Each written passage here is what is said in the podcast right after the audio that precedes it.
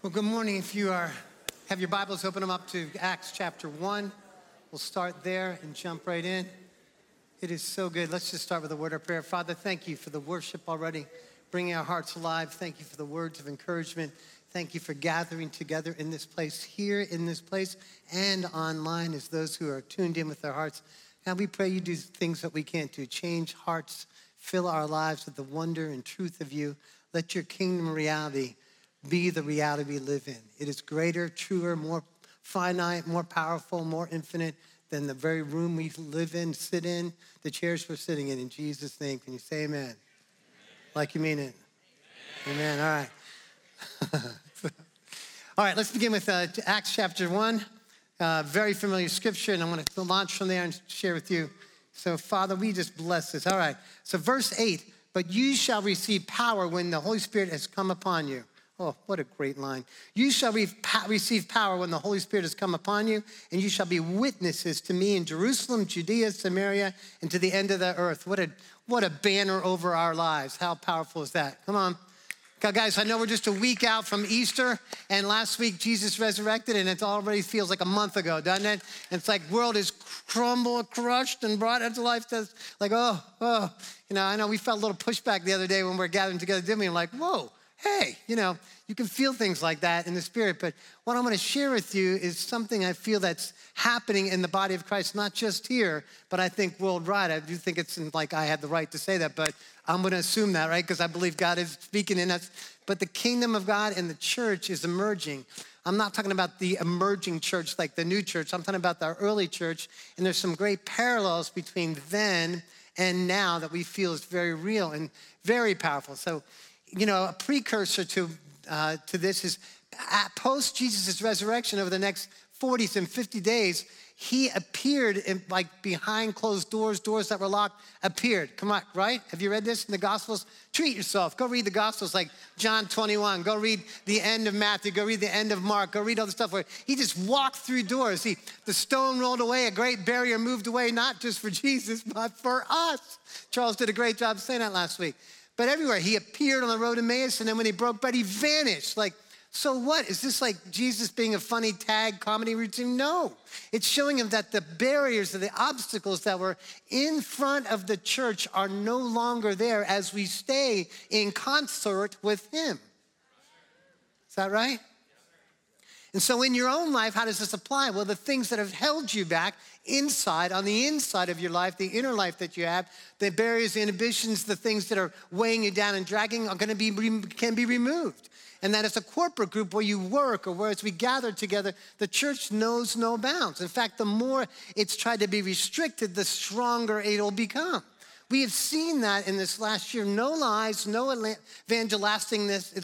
this, is that actually in this last year, I sat down and told you at the end of last year, all the miracles and breakthroughs that we've had in a year that was most restricted year in church has been the least restricted spiritually.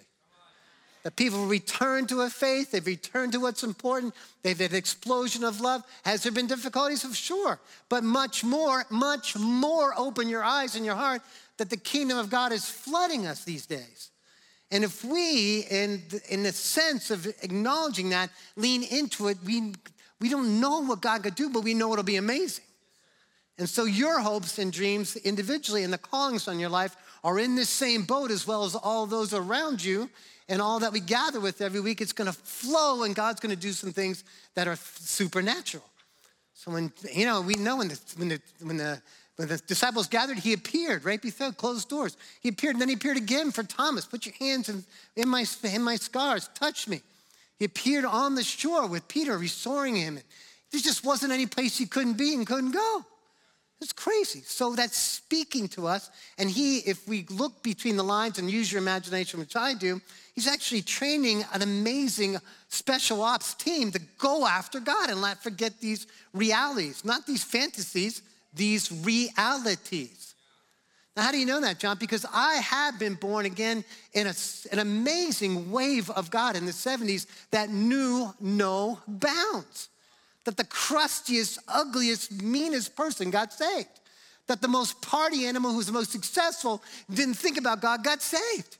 That we were chasing them down on college campuses. We didn't know any more that to pray for them in our prayer meetings at 10 o'clock at night and ask God get them to get them to be saved, lifting up their names before the Lord, and then within weeks finding opportunities and amazing synchronetic moments where we could share the gospel with them and people getting saved. And we were fresh saved our lives, so it was like alive, like, hey, hey, you have no idea, I'm a knucklehead too. You can do this. Like I was a wreck, and now like I have hope. You know what I mean? But men and women willing to share, not cover or protect or pretend to be real, pretend to be perfect, but be real and honest and saying, God. And we didn't, we didn't fuss about our backgrounds. We actually celebrated whether you're Catholic, whether you're Methodist, whether you're Mennonite, whether you're this. We like brought all the good that came with us out of those things and not all the, oh, they were so mean to me. Oh, really? Well, it wasn't about that. I was like, wow, I'm so glad the course that brought me here, the steps that brought me here, I celebrate those things. What was yours like? Oh, it was like this. Like, well, that's amazing. Like, well, this is what we did. That we share all that stuff. And then the people who didn't know Jesus, the people who never met him, that were hedonistic, they were getting saved and they were freer than us who got saved from our own backgrounds. I might have hurt your feelings on that one. Right, Brian? It was crazy. We would just put their name up almost like on a board and just start crossing them off. It was crazy. We literally saw, I was at Dickinson College, went from 15 little bookworm guys to 125 people all over the campus and fraternities, sororities, and it was crazy. Uh, down in Pittsburgh, Carnegie Mellon Pitt went to 400 strong. Unstoppable. Doctors and lawyers and guys who were going on to the major teaching in the major classes still got saved and took their influence into where they were. Penn State, over 400 strong, people preaching on the streets and kids getting saved on the streets. Just sharing their heart. They had their doctorates in love. They had their, their hope in, in God can change my life and they're unashamed to share it. really? Yeah, really. But this church, man, we were at the same, saw it in the 90s, didn't we? The Toronto blessing, Toronto blessing. We looked at them like, like, uh, I don't know, because people are manifesting all kinds of things, right? Is this, are you guys okay? You remember this? You know, people are in the back. I was in a meeting, it was 400 people, totally silent. Brian and I sat beside each other with Maurice Crane. The guy in front of me made this steer sound. Uh, like, and I went ballistic. I was like, I coughed, like, I couldn't crawl under the chair, sweat through my clothes. It was crazy. What do you mean? Well, in the middle of that, I got set free. I got set free from performance, set free from all kinds of stuff. But God was just doing the weirdest, craziest, amazing things. Out of that Toronto, gosh, you remember this, Josh? Such tremendous intimacy, intimacy. Like you'd lead these crazy meetings with all these crazy manifestations, but you couldn't wait to go spend personal time with the Lord. And it didn't leave you, it left you like that permanently, forever. And the fact that you believe not only God could do things, but God was doing things. A huge, uh, what do you call that thing? Paradigm change, you know? It's a difference in faith when you know God is moving than when you hope He could move. It's wonderful. In the confidence, like, okay, I'm gonna stretch my hand out. We are doing all kinds of crazy things for those years. We are taking risks and praying for things, assuming stuff and making mistakes. Oh no, we made a faith mistake. That's so terrible. Really? Or we made a love mistake or reached out too far, I assume. But that was these are great things to make mistakes on. But so many times we got hits. We got a double, we got a triple, we got a single, we got a, we got a home run, we got a grand slam. Come on. This emerging church, the feeling was just so amazing each time these waves came through us.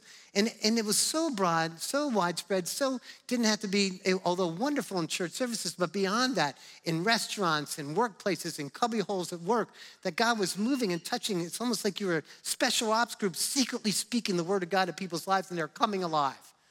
Crusty, old, grouchy people who drank all night and cheated all day. Oh, Come on, people, let's talk about the world, okay?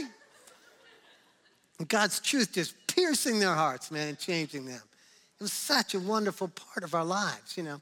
So this week we're praying about this, and you know, I just thinking in history, just how amazing these movements of God were.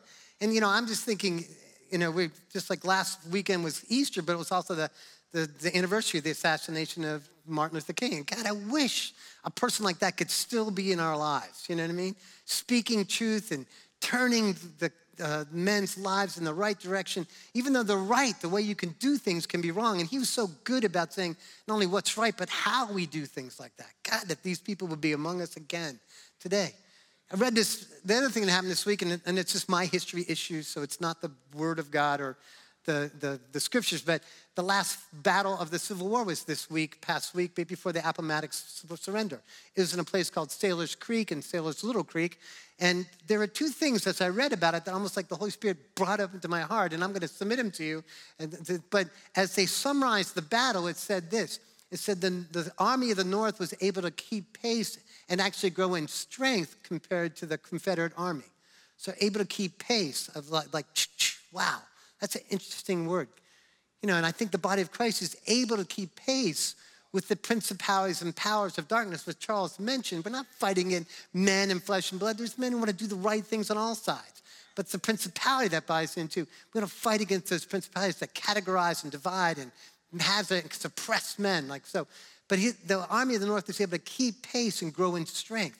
Then the second thing they're able to do is they're able to, to exploit the rough terrain to their advantage. In other words, what normally would have been blockages or inhibitions to them, they were able to take advantage of and navigate through them quickly in order to suppress the army. So great. Third thing, which I didn't get to last month's thing, was they're able to overcome the enemy at critical junctures, bridges and places of, of convergence.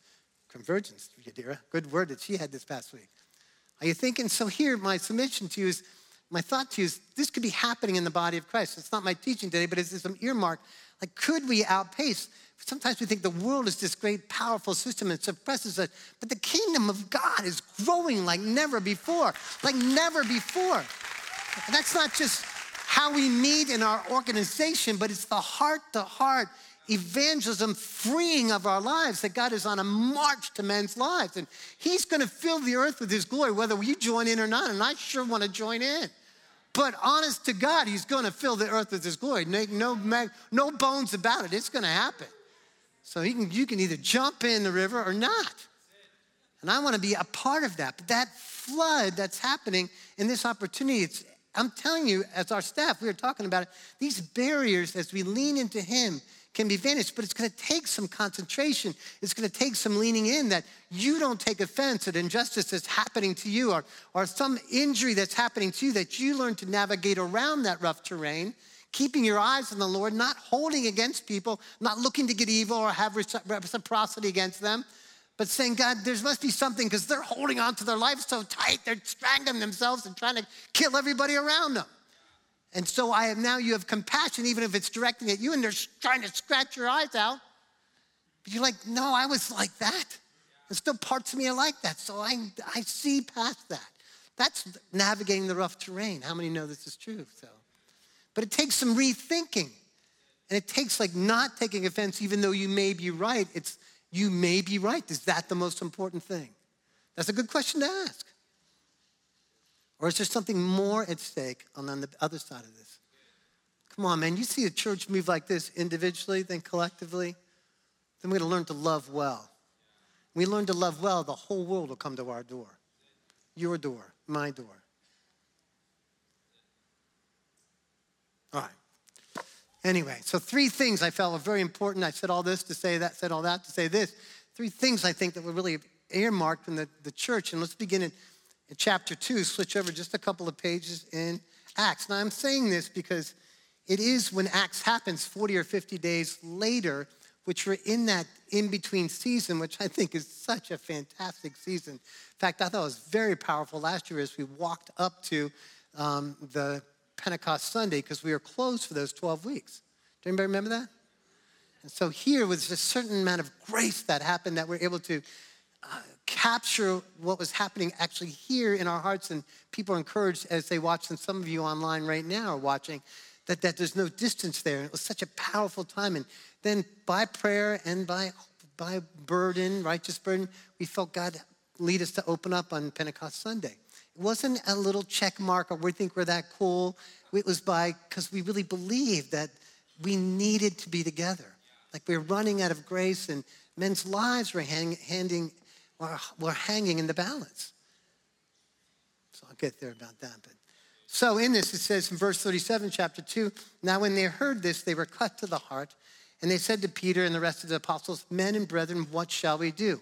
What a, I hope that's written over my life for a huge portion of my life, that I'm cut to the heart. So what it's saying is that there's this beautiful and powerful and magnificent response to the truth of God, and it was a response that was earmarked with repentance and conviction and willingness repentance and conviction and willingness to follow God. A humbling of our pride, a humbling of our I'm okay, and realizing, and I'm not trying to push this, push this on this like an oppressive, but in the presence of God, like we just read this morning, the reality of who God is and his kingdom is overlaid on our world that we live in, and you realize he's the truth, is what happens. And in that, there's a reality in your own soul like, God, you are so good. It's the goodness of God that brings men to repentance. And repentance, make no mistake about it, is a massive gift that's given to you. Conviction first, like, oh, I, I, maybe that's wrong. Not just what I said, but how I said it. Oh, I shouldn't be thinking about this stuff and spending over my time in this, obsessing or, or, or be driven in this way. It's all the little, little turns in our heart and life that that, are, that God touches and the Holy Spirit puts his finger on, sometimes in a great encountering way, but sometimes in the smallest of way, trying to save you from a bad crash, okay? Save you from a falling away, save you from a less than yourself situation. And so conviction and repentance are massive gifts that are given to the body of Christ. So you step in here on a Sunday morning and the presence of God falls on you, the goodness, and you realize, God, I just could do better. I, you know, not in a performance way, but in a love way. God, sorry for that. Sorry. Then you reach over, touch your wife's hand. Sorry, I was such a jerk this morning. Sorry yesterday. You know, that only happens to me. I know you guys are all staying from that, but you know what I mean?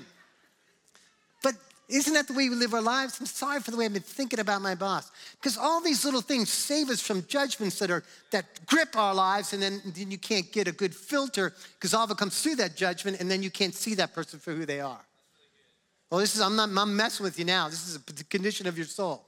Because when bitterness or offense or bitterness offense step in and you entertain it, you entertain it because it feels good. It's kind of true. Oh, no, it's true. It's true. Oh, yeah, yeah, yeah. And then you start getting in like that, that person's like, then you categorize and you push them into, you run into this judgment on them, then they can't see ever who they are. It becomes sealed. But the end, the Holy Spirit steps in and says, it's not like that. It's not like that. And you can, you can start listening to him and then, then you're facing something, he can bring you all of a sudden to a bigger place like, God, like even in this thing we're facing, it's HR 5, I pray to God it doesn't come through. But even in a world that everything is legal, everything is gripped against the enemy, I see that God is greater than because what's in here will always trump what's out there. It'll always, always read not by, not by a law or a rule, but as a way of life. This is the way it is. The lower I go, the stronger I'll, that God will rise through me. Now I'm starting to navigate that rough terrain. This is real stuff in your real life, our little, little lives. It happens, okay? And it happens in a big way. But imagine a whole culture that's following this. When a whole culture is bended toward God or submitted toward God, that in our lives we, we listen to the conviction of the Holy Spirit. We, we turn toward that. We're tender toward Him. It doesn't mean we're weak, it just means we're tender to Him. Then, as we find His truth, then we stand up in that powerful truth that great love, that great hope, that great kindness, that great forgiveness. Can you imagine how powerful forgiveness is in, in the body of Christ? People don't know. Many of us are sitting here today with unforgiveness toward others. And it's so, it's so prison oriented to you. You're bound then in that old place. If you could just forgive them and really go to God and forgive you, forgiveness is massively powerful. Yes, you were right. Yes, it was an injustice. Yes, it wasn't fair. This is life. This is why He gave us this to overcome those things. That won't stop you. Just you think that's going to stop you from your destiny? Come on.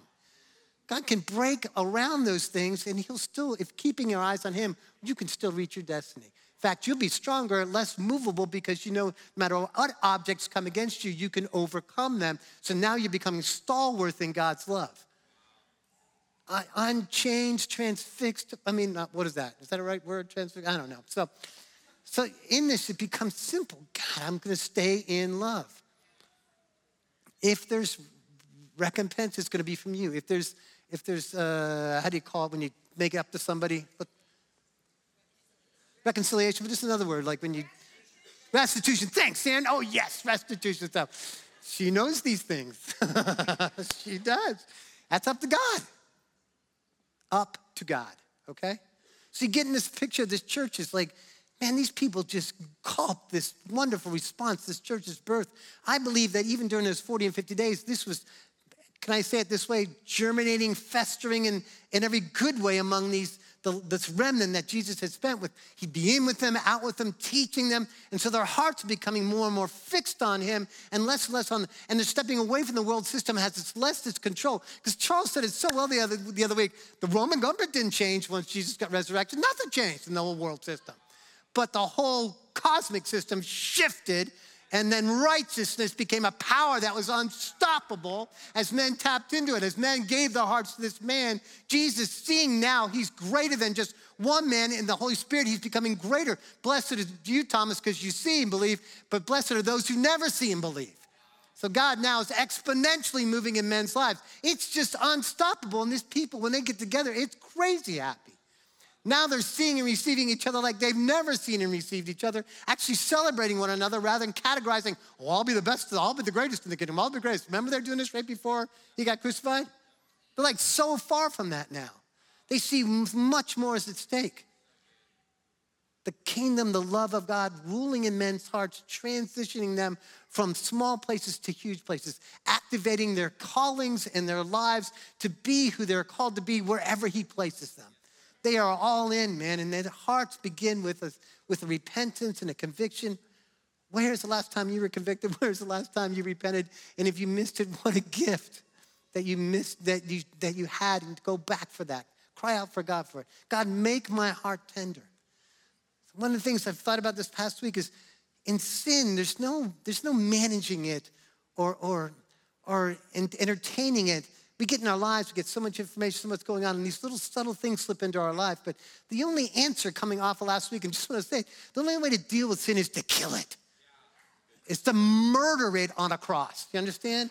I don't want to be religious when I said it, but you have to be ruthless with, if you know and you know the issues that you're dealing with, you got to put them there and say, God, I'd, I'd much rather do this. It is so tempting and so enjoyable, but it's killing me. So we're going to put it on the cross and we're going to kill it. I'm going to hate it and kill it. I'm gonna let that conviction take its full, full measure in my heart.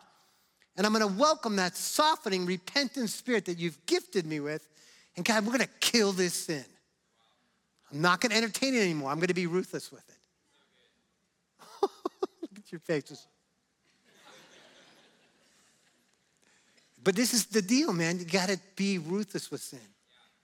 Come on, you've had this, you know the cycle. If, you're, if you've had these sin cycles, all of us do. It's like, put it there and deal with it. But what you think is becoming a, a restriction, that discipline becomes a freedom in your life. It's like a freedom. The more you buy into what God says, okay, God, the stronger it gets. Like, wow, I feel better. Wow, I'm freer, man. I can love that person better. Even though they're whacking at me, I can still love them. I'm not holding against them. Okay, yeah, and all of a sudden you become stronger. It's like an athlete who, I was saying in first service, the basketball guy who shoots 10,000 baskets in practice. He, he works for that discipline to get that perfect form. When he steps on that field, he's freer, or she, than anybody else in that room to shoot that basket.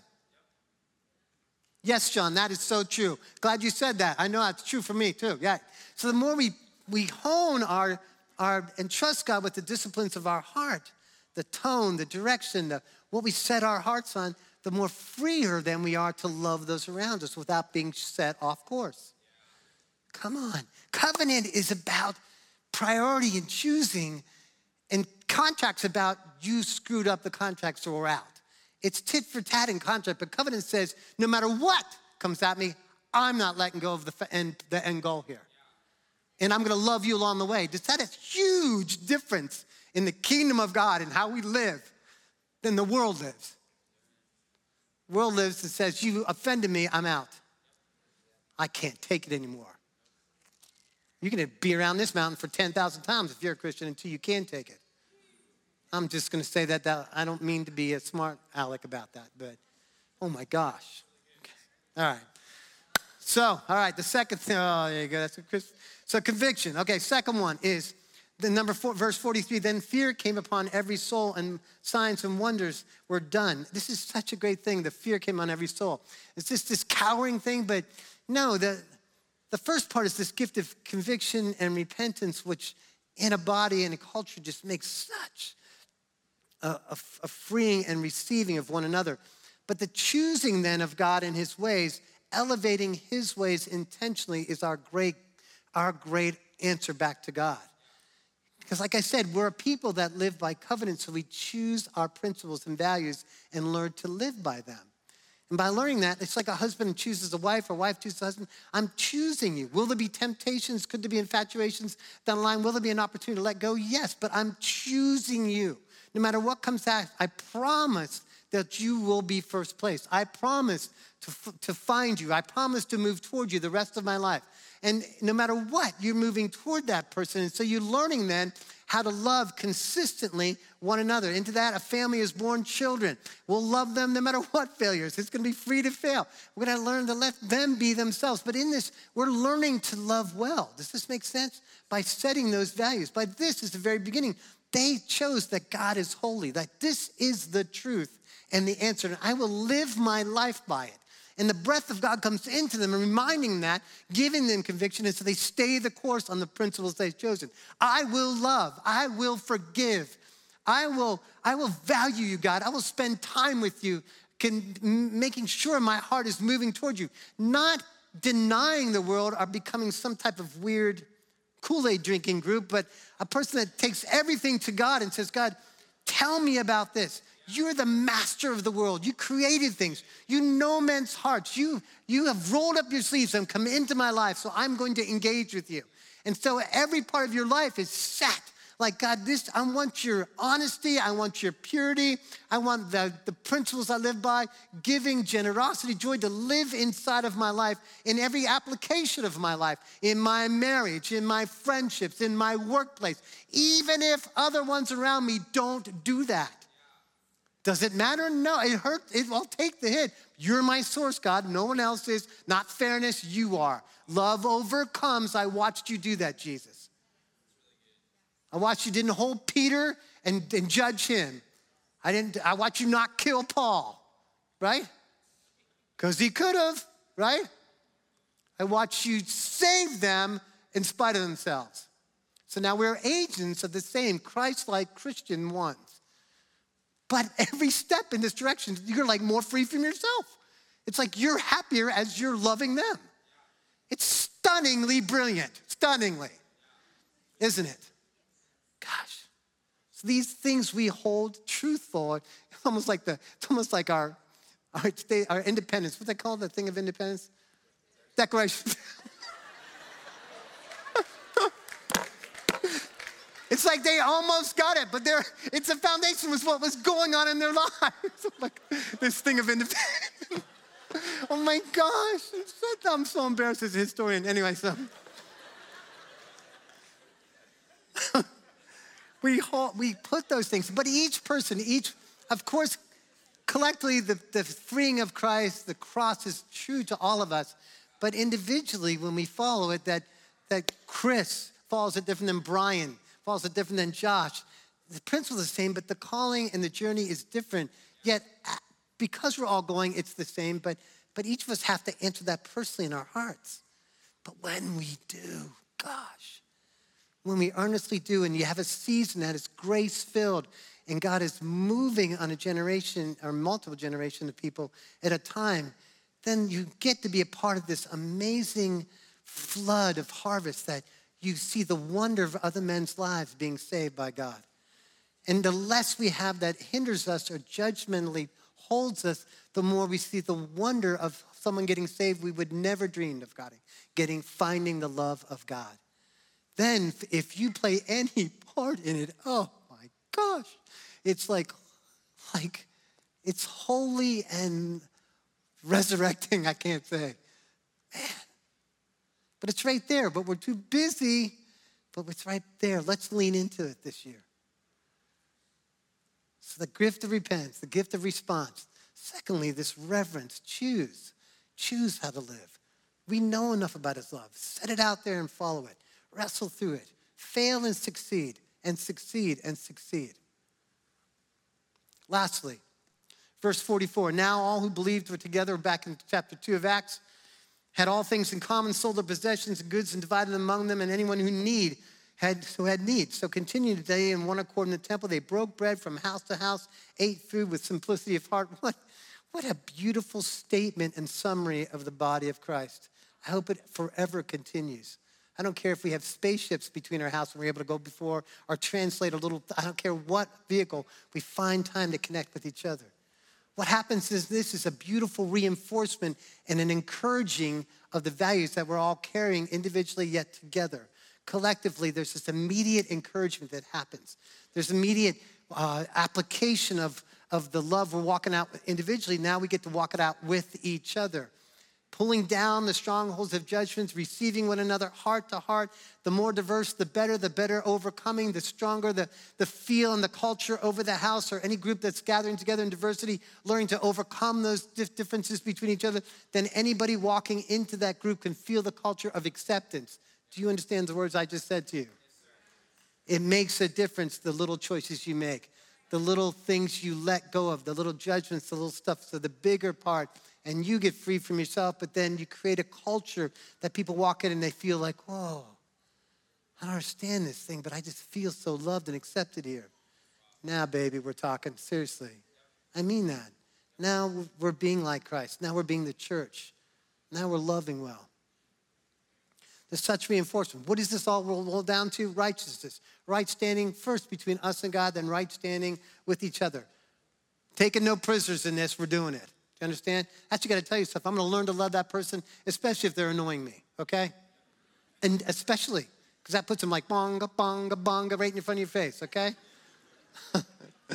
How do I know this? Because I have my doctors and failing at this, and then some succeeding too. You understand?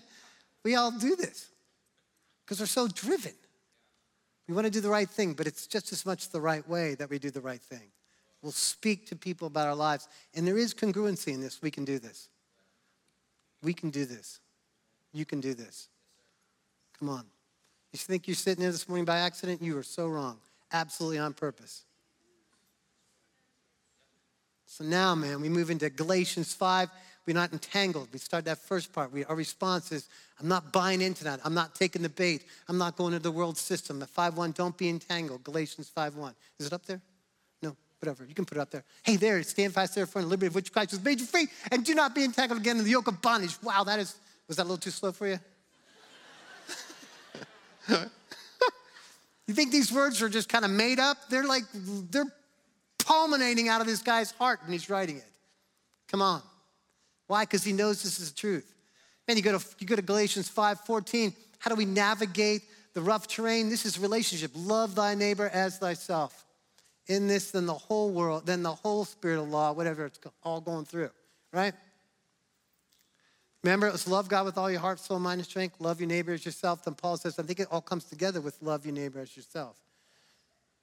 That's a tall order, babe. I have tough enough time getting along with Brian. Seriously. it's understandable. You're awesome, Charles. It's understandable, he says. Okay, so I'm teasing you, man. Seriously. How we getting this, okay? Now we're navigating. And then, come on, guys. Then you get into Galatians 22, 23, the fruit of the Spirit. Man, this is the power to judo move against the enemy.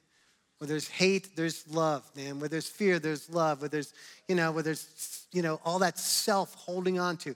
There's self control now, which is a lot different. Constrained by love, following the Lord, listening to little nuances of the Holy Spirit speaks to us, and enjoying the ride along the way, enjoying it.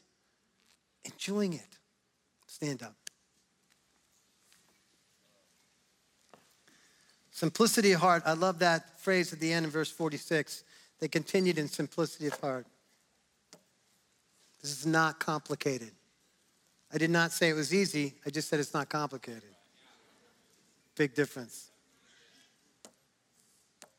Man. Come on. Let's overcome this stuff inside of us. Let's get free. Jesus paid an, an amazing price. Not, not to obligate us, but to be the first to set, show us it can be done. And then he, because of his great love for us, you know, is how we respond to that. That's what they're doing, selling their homes, selling their stuff, not out of becoming a system, but because there's genuine love among them and there's need. And so that love compelled them to do something on an individual basis, became summarized here. Do you see that? All this is individual, but also together. But as we gather together in this house, it's a holy thing. We're talking about this last part that they, in relationship, that we've come through this year and realized that the gathering together of the body of Christ is a very holy, powerful thing. And I don't think we'll ever not do that. But that gathering, I mean, for those online too, it's the same. We're gathering together here in one holy moment in one time. And it's about eternity. It's about the kingdom. It's about staying in touch. It's about encountering God that it is highly valuable. The church has power. Scriptures say in Timothy, it's the pillar and ground of truth. It's not the building, although we get to have some really cool buildings, lights, and sound. That's awesome. But it's the gathering together of us. If it's not within us as we gather, wrestling through how to love one another and doing, finding ways to do that, then we're not the church. We're just another event gathering.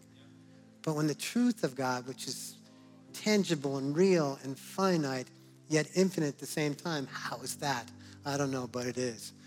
Then it comes into our lives and among us, individually and severally. And wow, what can be withheld? And then if we have the whole world at our feet, we'll choose to do the right things with them. We'll choose to love. We'll choose to humble ourselves. We'll choose to roll up our sleeves and get beside them, just like Jesus did for us. Then we won't be compromised or sifted. Are you willing to cross the line with me in your heart? Can I pray that? God, but let's not miss this season and opportunity. Let's emerge as a church that's real in our lives right where you are. Pray with me. Come on. Heavenly Father, Father, it's just no one like you. You're infinite in your understanding. You're the creator of all. You're brilliant. You made all things. You've created our lives and you know men better than we know ourselves. We have witnessed your supernatural power. We have been the recipients, recipients of your love, unconditional, and you have changed our lives. We cry out for the courage to step across the line in response, accepting your conviction, embracing repentance, humbling our lives. Step across the line in reverence, revering you. This is not a game. You're the truth the way, and the life. You are. Step across the line in relationship. We know we're not good at this, but you can overcome our lack. We can learn to love. We can live in righteousness. And we can share it with others. We cry out, let your love come to bear in our hearts, the rule of your love in our hearts. Let it come to bear in every part of our lives that we reach out and touch our marriages, our families, our friendships, our workplaces, our communities. One step at a time, one day at a time, we pray. Thank you for today. Breathe you in, and we love you. Love you back love you back.